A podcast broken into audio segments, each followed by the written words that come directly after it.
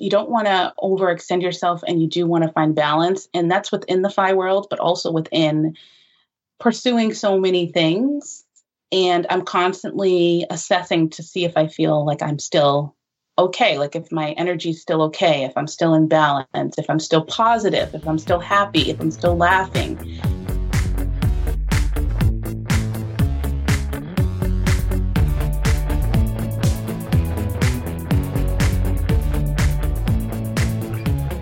Welcome to the FI Show, where you'll get a behind the scenes look into financial independence. Here's your host, Cody and Justin. Hello and welcome to another episode of the FI Show. And I could not be doing this without my co-host Justin. What's up, man? Oh, not much. Uh, just trying to get settled in after being on the road for three weeks. How about yourself? Yeah, you know, just grinding, doing this entrepreneur life type of thing. No more corporate job. It's nice not commuting back and forth two hours each day. So I'm thankful for that. But Justin, I know that you just recently started to use your companion pass. So where are you going? Uh, yeah, so I did just start using the companion pass. I think I had it for a total of five minutes before I submitted my my first request. So the first one is actually out to Dallas in April to see Eric Church. Um, but something a little tidbit for the listeners: if you're you know, working on that companion pass and you're thinking, man, I want to book all these trips, but I got to wait till the companion pass comes through. I realized when I got mine and I logged in, it would actually let me retroactively sign Leslie up as the companion on some flights I'd already booked before I even earned the companion pass. So uh, go ahead and snag up the flights you want and uh, add the companion on later. So, Justin, I know Leslie is your companion right now, but what sweet things do I have to do for you to add me to that companion? Because what is it? You get to switch it three times during the lifetime of your pass? Yeah, I mean, like I could swap it from Leslie to you, and then back to Leslie. Um, I don't know, man. Uh, we may have to take that offline to discuss. All right, sounds good. But Justin, enough about us. Let's talk about our awesome guest, Timika, today. And so she podcasts over at the House of FI. You can go listen to the podcast there. But that is not even close to where her story ends. She's done so many amazing things, and she's just a hustler. I mean, she's taking these different paths and these different routes that other people aren't doing and getting so far ahead. Yeah, I will always say the coolest thing about doing this podcast is hearing these ideas of ways people are making money that you would never dream of. You know, they say reality is stranger than fiction. I mean, she's making six figures on the side at a lice business. Like, who would ever even thought of that? yeah, it kind of bugs me that I didn't think of that first. Jesus, the dad jokes. And I do have to mention, since I'm an audio freak, during this episode and next week's episode, Justin was traveling, so the audio is a little bit worse. You probably won't even notice, but I am literally psycho about our audio, so just wanted to give that warning. But let's let Timika tell her own story. So, if I'm going way back, I guess that I have to start with the fact that I have immigrant parents. I was first born in the United States and so when we were younger, we lived in a housing project in the south end of Boston. And, you know, that was my world. We we were able to walk to school and things like that, but we weren't able to necessarily play outside when it got late or or other, you know, we had to take other safety precautions. But there were lots of immigrant people around us, a lot of people that were Asian and a lot of people that were Latino and then of course people from the islands. So that was my experience growing up. And surprisingly, when I got to the fifth grade and I had to switch schools, I ended up going to getting into a program in, in Massachusetts where you are sent to a more affluent town. And so I went to Brookline for my schooling with people who lived in mansions or who lived in very expensive million dollar homes. Today, it's very difficult to get into that town. And so that kind of was part of my experience as well. Just, you know, the growth from one environment to the next environment and what were some of the differences between the two and which one did I want to be a part of? Which one did I aspire to be in? And as time went on, my parents, they had been saving.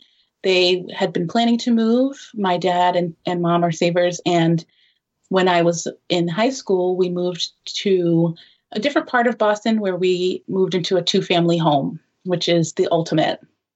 If you're, they were house hackers before it was called house hacking because they lived in this home.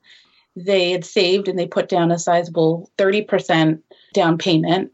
And they basically have lived for free for the rest of the time. They they're retired now. They actually did retire early, truth be told. I didn't think of it that way, but technically they retired before 65, you know, late in their 50s, but still it counts, I guess, technically. Definitely. And yeah. so, you know, that was my experience growing up. My parents always taught me to live on less than you make and save first. But that was really the extent of it. There was no other nuance to finances and personal finance. There was no talk about investments. There was no talk about CDs. At the time, my dad used CDs, certificates of deposits, which were paying about 15% back then, but he didn't tell me that. You know, I learned a lot of what I know now later on.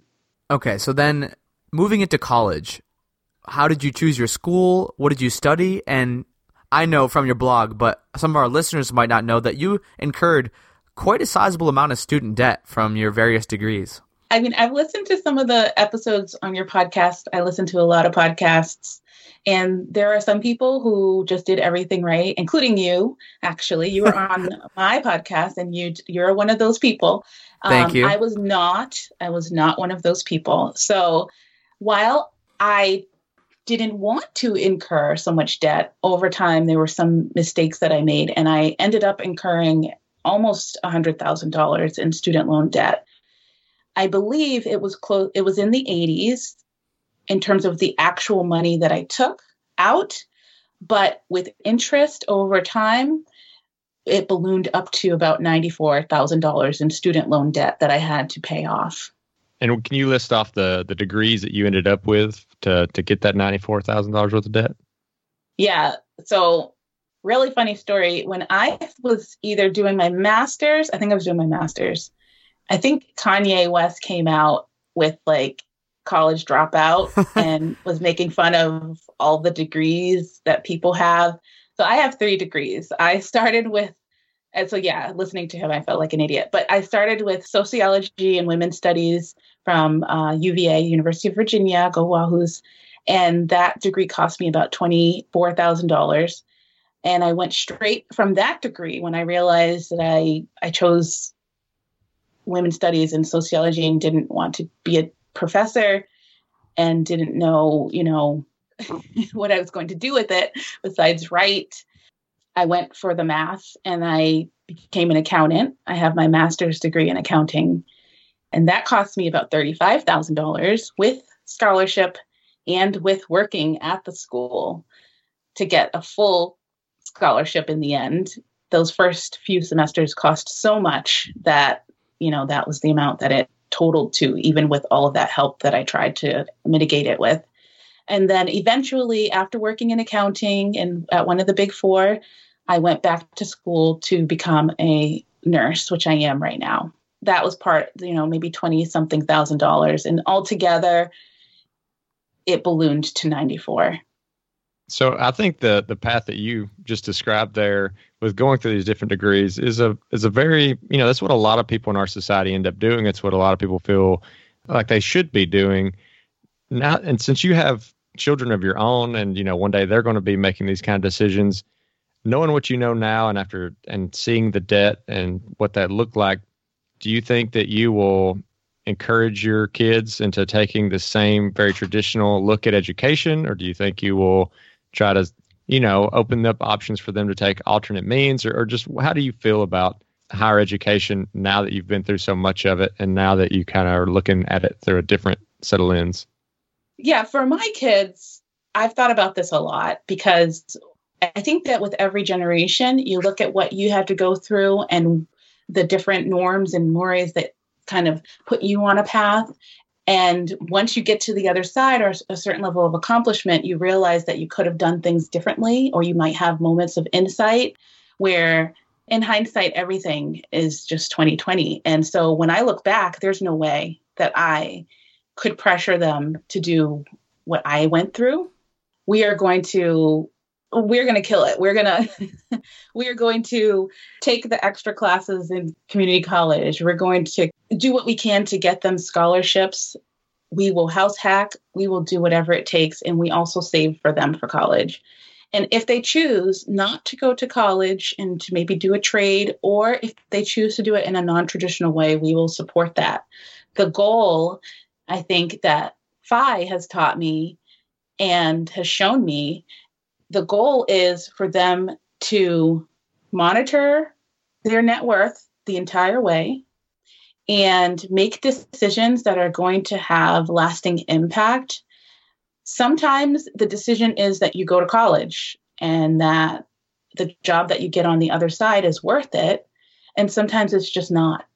One of the things that I thought was really interesting when I was in accounting was that one of my coworkers, his parents made a chart for him before he went to college. And if he only majored in a liberal arts degree, they wouldn't pay any part of his college tuition that they'd saved up.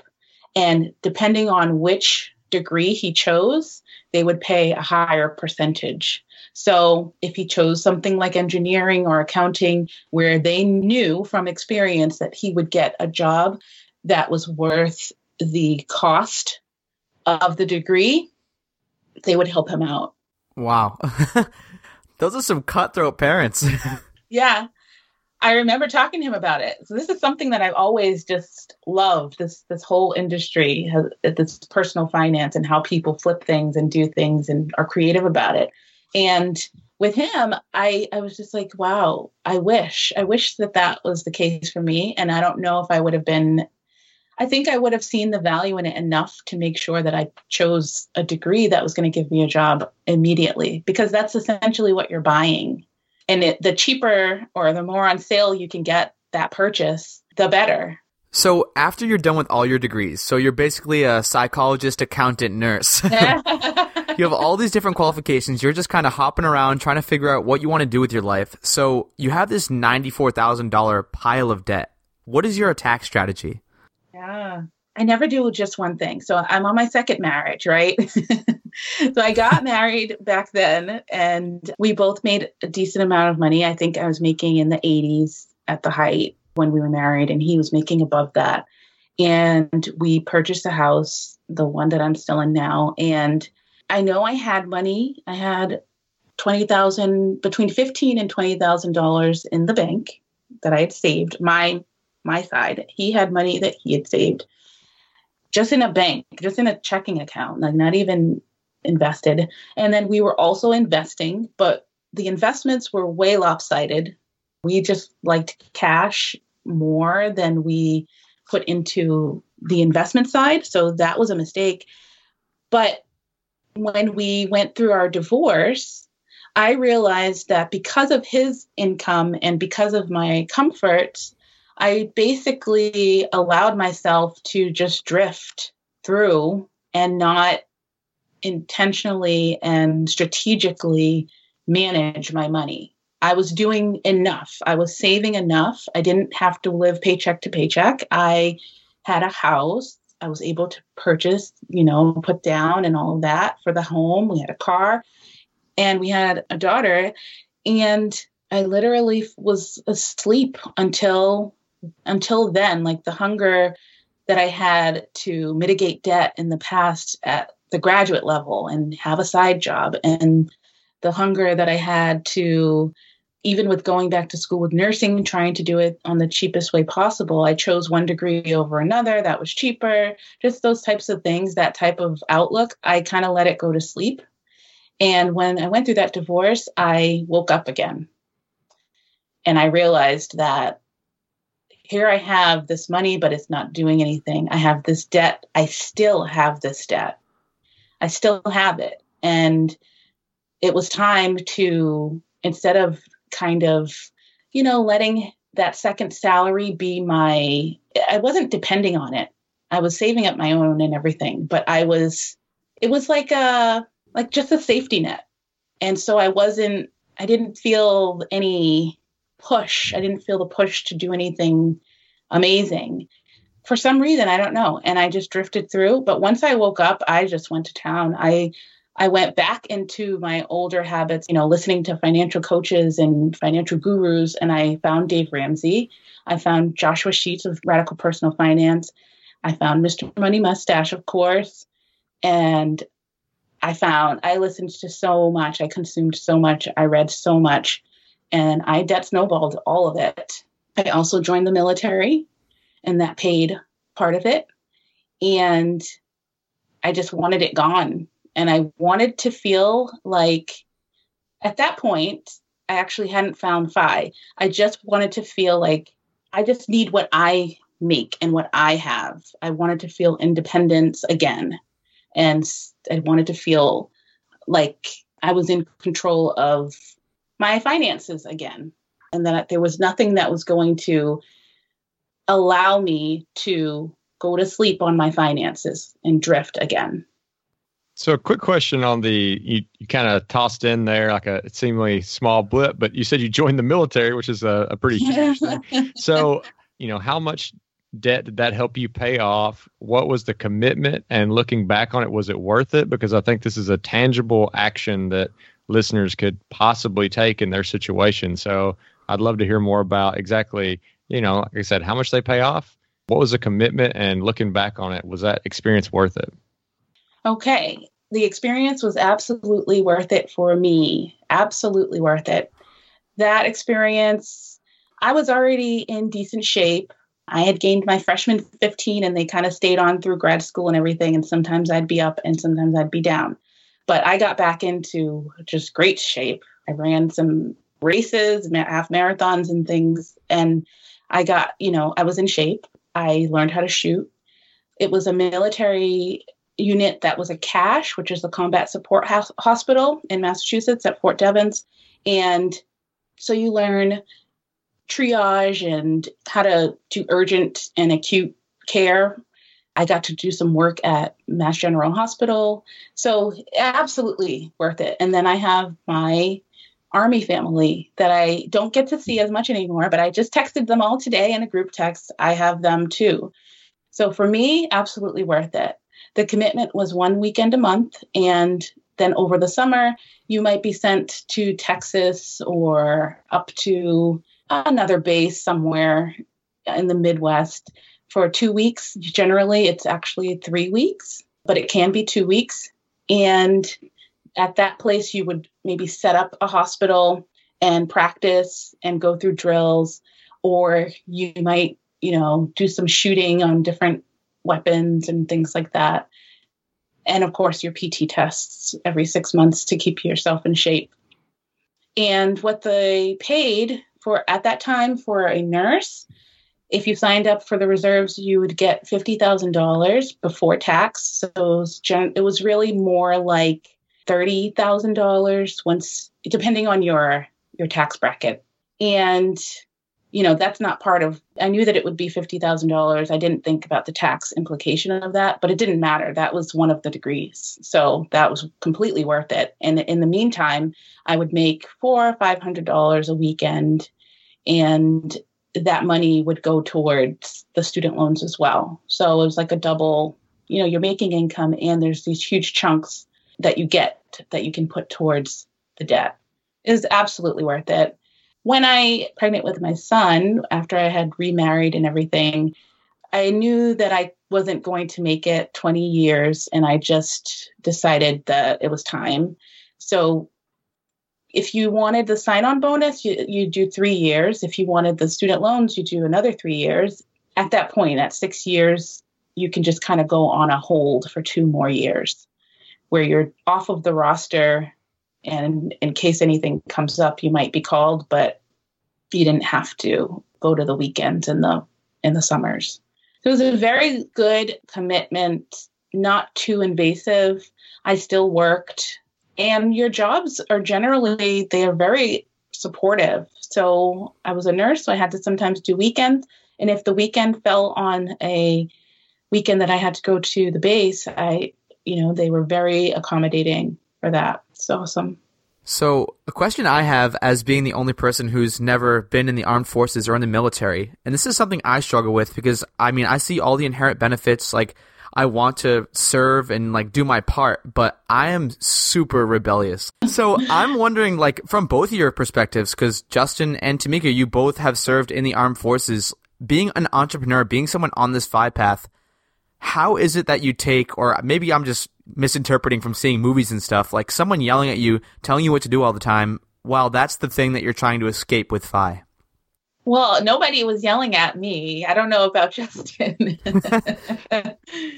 I, you know, was afraid of that too because I like I like to just, you know, be curious and explore things as you can tell from my story. But no, you know, sometimes if you're late or if you I mean, you know, you quickly learn what's going to get attention and what's not.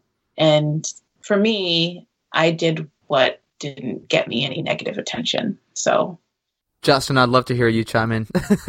yeah, so I think the the problem is most people's experience or like what they they see in movies and things are either a training environment, you know, where you're going through like a basic training or a boot camp type situation, or you're in like active combat, right? So, in which neither one of those situations um, are normal life for the military. So, yes, like when I was going through a reserve officer training, I did ROTC in college.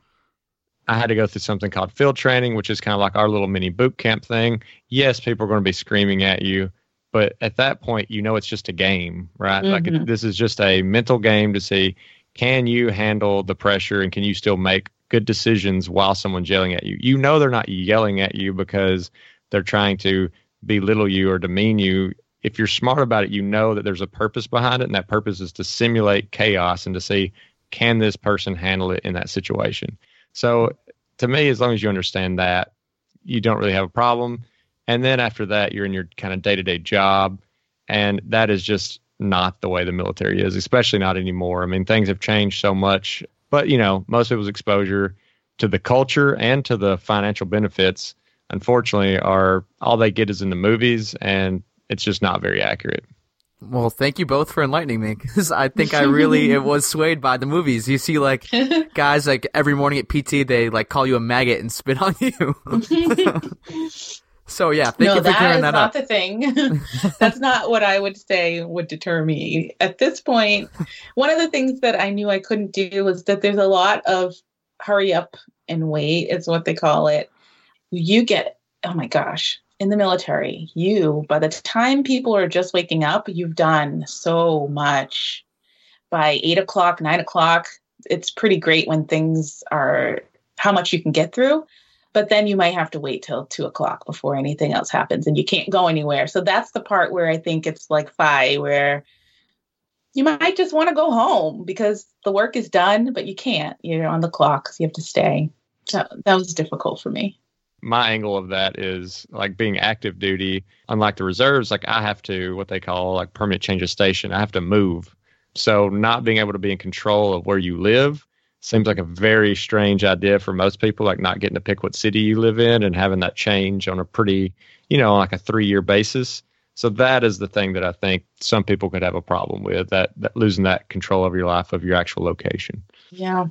Okay Awesome. Well, thanks, guys. There's definitely a lot of inherent benefits, and it seems like there are some downsides too. So I guess you kind of have to look at your specific situation and weigh the pros and cons. But Timika, let's get back to your story because we haven't even gotten to the like crazy entrepreneur Timika that emerged after you quote unquote woke up. So I guess what age were you when you went through that divorce and when did that first side hustle kind of take action? So I was in my oh, you're really asking me these interesting questions. Good. Um, just over 30, maybe. Okay. Maybe 30. And the side hustles did not start until I cleaned up the the debt mess. So once the debt mess was cleaned up and you go through that that process where you're cutting things and you're sending all this money to a target, one thing it did for me was it let me know exactly how much money I can move towards a goal, which is so important when you aggregate it all. Another thing it taught me was how much money was moving towards non goals, things that weren't a priority for me, but that I was spending, you know, dripping money towards. A lot of eating out, a lot of eating out that was excessive. So getting a drink and an appetizer and a meal and a dessert, you know, just a full on, just a lot, just a lot to waste your money on, and other things too that would leech money. And then once I got to the point where I didn't have to go through that snowball extreme debt payoff, it just became apparent that I could then save more for retirement, save more for just cash reserves, but then explore, explore what I wanted to do next. And that's when I first started a product development for a breastfeeding product that I thought of. During the process, I met my now husband, and over the years, a couple years in, we once there was more free flowing money, we I started this. Uh, you know, I was feeding the baby and everything, and I I realized that when you go back to work and you have to pump and all of that, and uh, you guys don't know about this, but I de- I developed a product related to that that would make it easier for women to just come and go and pump and everything. And so just going through that process was really awesome because I had to work with a designer and I had to work with the manufacturers. And in the end, there's some things that I would do differently, definitely, because what happened was I went through all of these steps and I developed something and then I realized at the end that the cost of development was going to be more or the same as what I would want to sell it for. And so the profit margin wasn't there, which I could have found out by talking to the manufacturers first and kind of designing the item, if that makes any sense. Cody, I don't know if you had to do that with your business and figuring out the cost of making a product versus what that profit margin is going to be earlier rather than later. But that's what that's the mistake that i made at that point. However i learned how to set up a website and to start writing some blog posts to get some traffic while i was in development and how to set up a facebook group and to post and all of that back when at least four or five four years ago. So yeah yeah, I mean, that's awesome. And I learned the same exact way by making like terrible, terrible failures and mistakes before my disc golf company, which is like pretty successful now. But I mean, I made every mistake in the book, but the skills I gained are the same skills you're talking about. Learned how to market, learned how to build a website, and just do all that kind of background stuff. And then, like, now I could probably set up a website in like an hour. And if there's a viable business behind it, it's pretty easy to set up. And I'm sure mm-hmm. you've found that as you've developed more and more businesses. Yes, I definitely have. I was not the most technologically savvy. I would consider myself like middle of the road in terms of that. I know how to do the basics, but now my skills since the most recent businesses have just exploded literally there are things i've done in the last few weeks that i didn't even know were done in the world like so this is just in terms of my website so you pick up those talents along the way and in the end if you keep practicing them and implementing them it becomes a skill that you can then even use for financial purposes as a side hustle or something.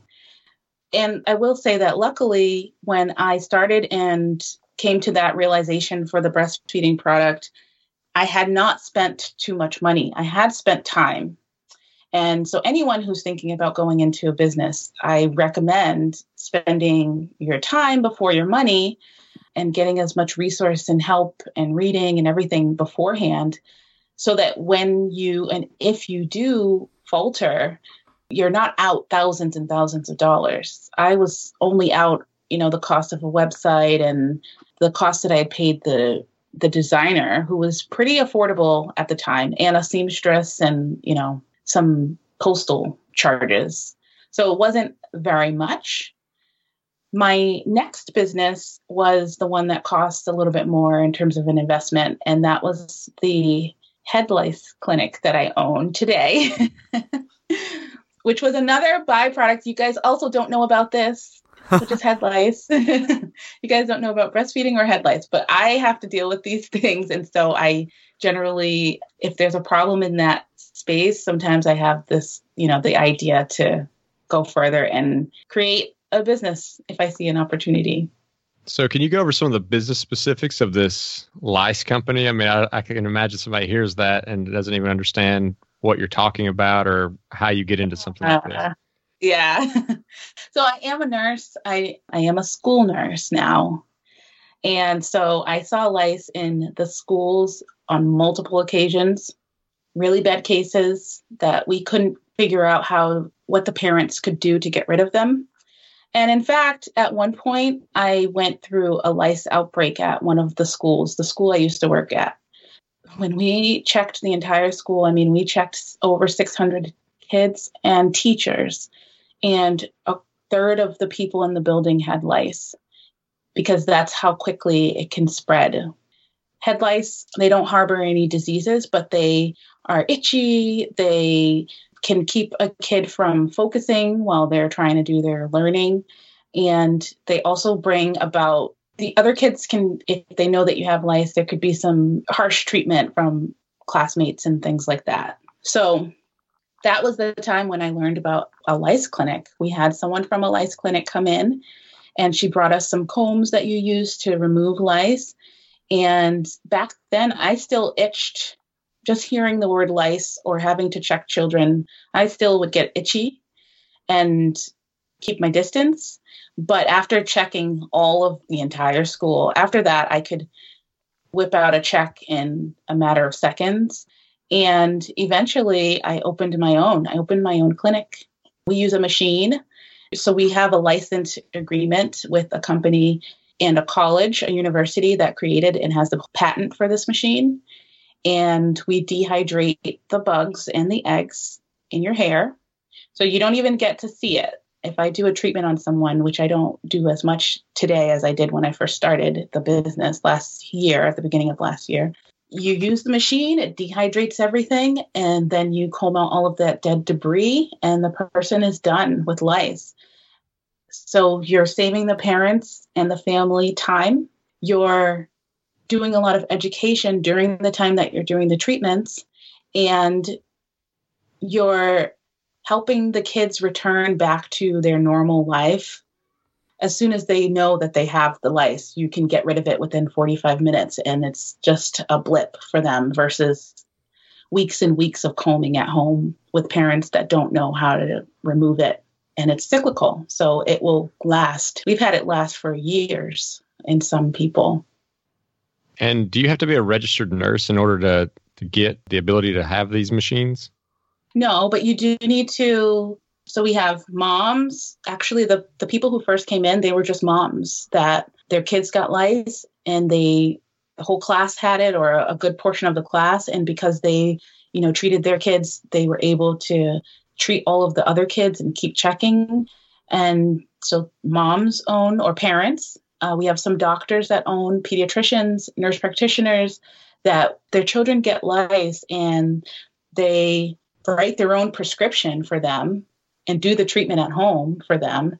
And then a week later, they realize it's not gone because the prescriptions that are so antiquated that they don't work anymore. And you can't raise the pesticide or the chemical levels because you're putting it on children. So they're antiquated. The lice have evolved and they're resistant. And so then you have pediatricians and nurse practitioners who have to come into the clinic eventually at their wits' end weeks later or months later after trying to get rid of it. And they feel so bad that they were just giving out the prescriptions and not really understanding exactly what it takes. And some of them will buy a clinic, buy a territory. And then, of course, school nurses, hairdressers, like we have uh, two gentlemen that created their own line of products called fairy tales that you might find in stores. And they own whole states worth. They own maybe all of Michigan or something five clinics in that state and then some others. So there's all different types of people who own lice clinics. And this particular type is moving to a franchise model. They were a licensed territory when I joined. So my contract is for a licensed territory. And, you know, the decision has to be made whether I want to be a part of a franchise or not. The more I'm in the FI world, I lean towards not, but I still have some time to decide. And if a listener actually wanted to start their own lice clinic, what is the barrier for entry and you know where do they look to get one of these regions or franchises? So, Larada Sciences or Lice Clinics of America is where they could go to buy a territory. The price of a territory has gone up significantly in the last two years. So, that's something that it's still very affordable if you want to do it under this model. It's not the most expensive of franchises, but it is more expensive by at least $20,000 than what I purchased my machines and everything for. So it has gone up to the point where even if I just sell my territory, it's an automatic 20 something, you know, there's a, there's an automatic gain there. But there are other ways to start clinics. There are some places that just do combing. They don't kill the bugs first. They just comb it all out. I don't really like that method as much, but you know, you don't have to be the one who's doing the treatments and it's very satisfying. You wouldn't think so. I didn't think so. I was scared to death when I first had to, you know, had my first client. You do get some training. You get training in person. You get training via Skype for the machine, and then you actually fly out and get on the job training before you open your clinic. So there's lots of resources, and you know, one area that is open is mobile. If you're willing to travel to houses and do the treatments, you can you can make quite a bit that way now that you kind of got the business going and steady, what do you feel like is a, a reasonable number that you can count on to net every month after you pay your expenses and any of your workers? How much are you actually making off this business? I had to pay taxes on, I believe, 40 something thousand dollars this year. It's a six figure business. It, I crossed the six figure mark before the end of my first year, but just depending on how you structure the expenses. It can be more expensive or less expensive, basically. You can take home more or you can take home less. So, you know, you pay your staff, there's tips and stuff that they get, there's, you know, products and stuff that you buy and you sell. A good portion is product sales that I sell. And then the treatments themselves are can be pretty expensive per person. So I think it was very good for our first year in business. Well, that's awesome. I mean, like yeah. that number, you're like for a lot of people, that's that's their financial independence income that they're looking for off this one clinic that you started. That sounds like now you're almost completely hands off, like not quite, but like very, very passive. So that's incredible. Yeah, my clinic is slow, so compared to some others. So you know that have been open a little bit longer but to make Timika, your entrepreneurial journey doesn't stop at the lice clinic. I mean, I've seen on your blog that you've been doing like computer programming and you started a blog and a podcast. So, uh, just where do you get the motivation and energy to focus on all these different things at once? Well, right now at 10 p.m. No, just kidding.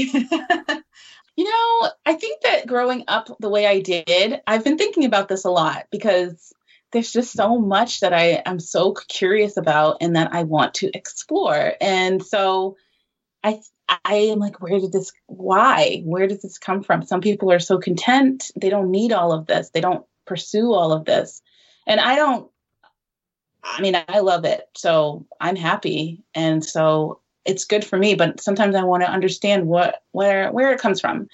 And I think focusing so much on education as a singular focus for all of those years meant that I couldn't explore passions. Even as a child, I wanted to explore passions. I begged to play the piano. I begged to do dance classes. I just wanted to explore passions. And so when I was older and I could do it myself, I did. I did dance and now I'm podcasting, I'm writing, I'm blogging and it's just I I just have that in me. It's always been in me and I think I'm kind of making up for some lost time as well. And then as my children get older and older and more independent, I get more of my time back. And so I don't mind growing some of this while I still have them to care for and then knowing that as time goes on, it's going to get easier and easier. Wow. That's amazing. I mean, it seems like it's nothing to you, but to other people, it's like all these things at once. Like one thing might overwhelm someone else while they're working a full time job. I don't want to be insensitive to that. I really don't. Because sometimes people talk about, you know, everything that they can do or have done. And when you hear it, you're just like, okay, that's not me. And you kind of tune out from it.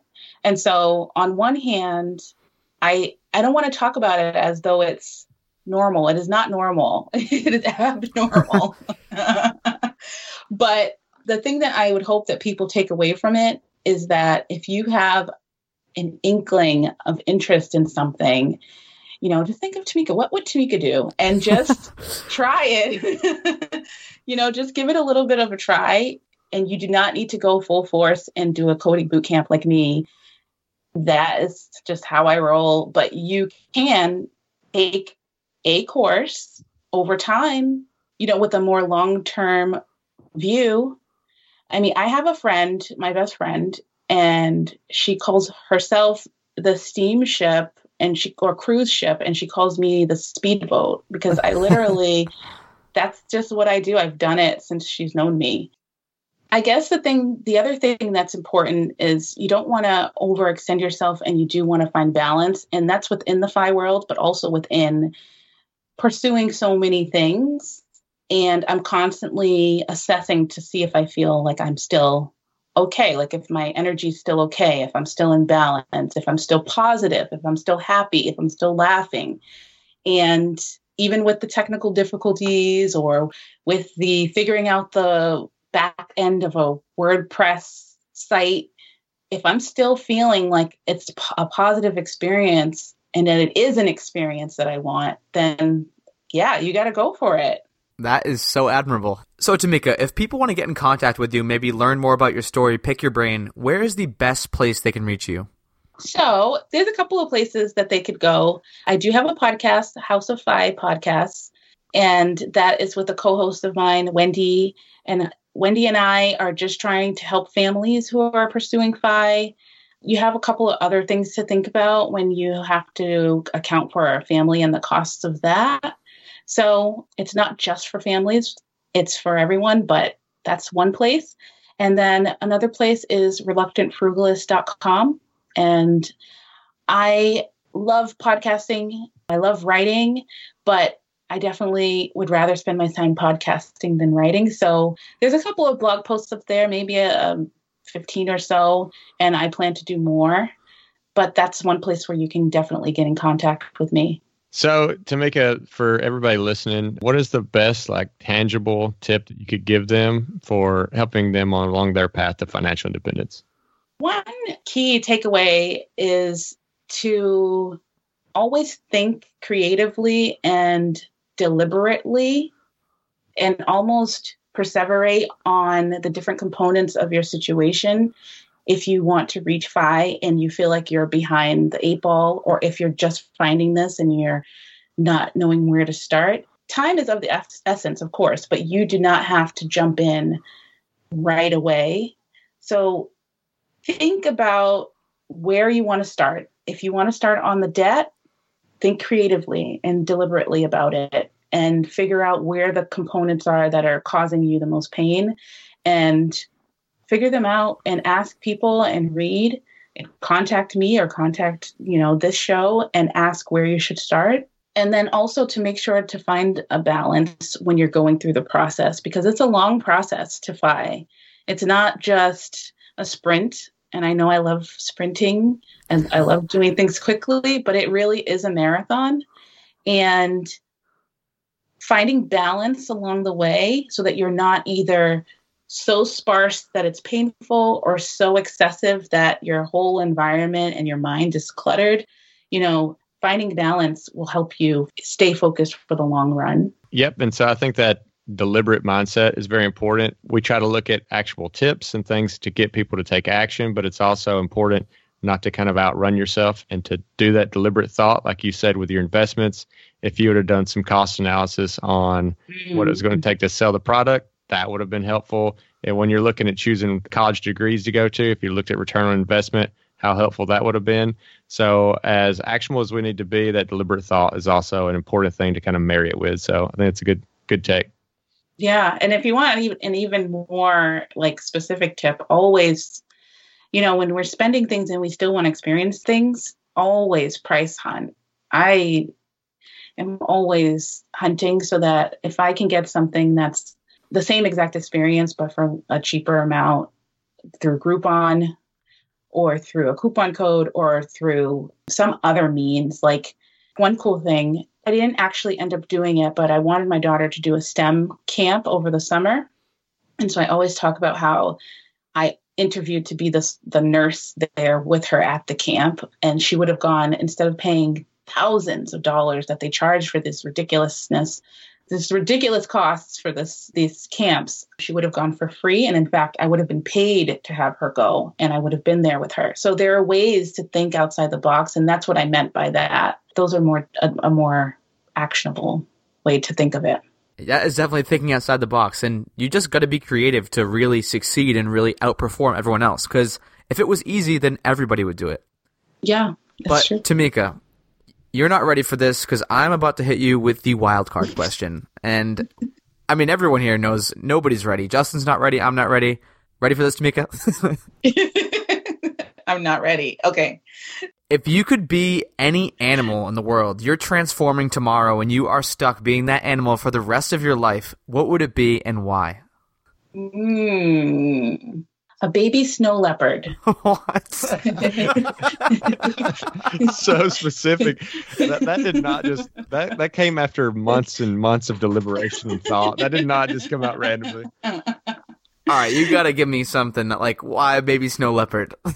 well, this question is actually perfect timing because we went to the zoo this weekend. So we went just to see the baby snow leopards and they were oh, they were resting. It was like they were in retirement. They were uh-huh. resting and just looking out. There was a breeze. And then when they felt like it, they were playing pranks and jumping on the mom and jumping on each other. And they were playing hard and they were resting and, and relaxing. So, I mean, that's all I want to do. I, I could relate. So that's it. Baby snow leopard. Wow. That was a good timing of that question because you really came out hot with that answer. But Timika, Justin and I just want to thank you so much for coming on the podcast today. We had such a great time talking to you, and your story is amazing. And hopefully, that entrepreneur who's kind of scared to take that first leap got some inspiration from this episode. And we already gave your contact information. It'll be in the show notes. So if you want to hit up Timika, pick her brain a bit, I'm sure she'd be more than happy to talk to you. Absolutely. Thank you so much, Timika. Thank you, guys.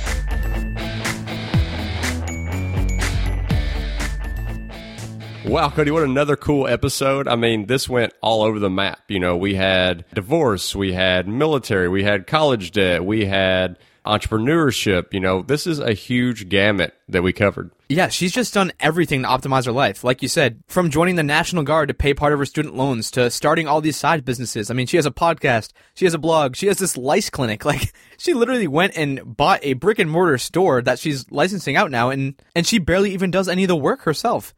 And on top of all that, I mean, she just went through a coding boot camp a couple months ago because she wanted to learn it for fun.